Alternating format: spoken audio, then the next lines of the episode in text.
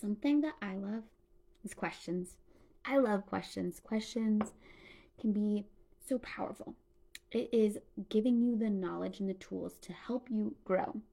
But what I've noticed is not everybody loves questions.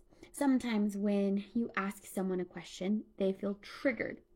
And this is simply because they think that you are meaning something by it. So today, I just want to talk about asking yourself the hard questions.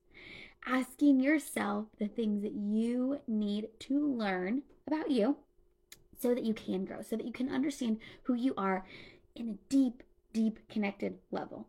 Because so much of the time, I, for myself, realize that I'm very surface level with me. I don't like to dig in. I've never loved to dig in to my own feelings, struggles, all of that. Like, I would rather just sweep it under the rug. We're just going to keep going, right? Like, put on your big girl britches and let's keep marching. We don't need to cry about it, okay? We're going to figure it out. That's just how I grew up. That's how I was raised. That's how my mindset has always been. But I'm learning that mindset isn't necessarily helpful to help me grow. It's not going to be helpful to allow me to be the mom that I want to be, to be the wife that I want to be. If I want to be more empathetic and more loving, I want to give love, then I have to be willing to slow down and ask the hard questions. Something that triggers me is my kids crying. I don't love crying. Whining, the whining voice makes me crazy. But I have learned that that's a me problem, right? them crying has actually nothing to do with me. I think, and I've asked myself the hard questions like, why does it trigger me? And it's because I can't solve the problem. I'm a fixer. I love fixing problems. And so when they start crying, I can't get them to stop. I take it personally. I feel some type of way but it really has nothing to do with me. And that is the wild part. Is when you're willing to ask yourself the hard questions and really dig deep into who you are, where your thoughts come from, what you're uncovering, you're going to learn so much about yourself. I was having some conversations this week because what I do is I, I work with women every single day to dig in and I help them ask the questions, figure out what they want to live a life of their dreams, to feel better, to be more confident, to be happy, to be healthy, all of those things, right? And I was having these conversations with them about why they feel certain ways. I deal a lot with imposter syndrome in other humans. They don't feel enough to lose weight. They don't feel enough to build a business. They don't feel enough to take that next step that they need for the life that they want.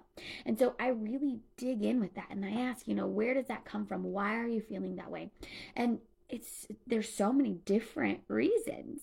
Everybody has their own struggles from perfectionism, from fear of judgment of others, from uh, so many places.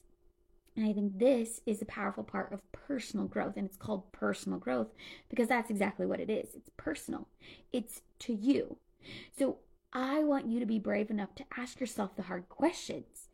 Why do you feel that way? How do you feel? If you're like me, you're the person who's like, don't have feelings, so don't even worry, right? That's a lie. But hey, it is what it is. Um, ask yourself, what are you feeling in this moment? Why are you feeling that in this moment? What? Where did it come from? I've had a conversation with a couple people lately about values, your own personal values. A lot of the times, as we're growing up, we get influence from the people, the humans, the situations, the environment around us. I'm from a really, really small town, and just naturally, you'll feel you can feel and see biases. You can feel and see under like misunderstanding of other people. We're not willing to be open enough to ask questions to learn.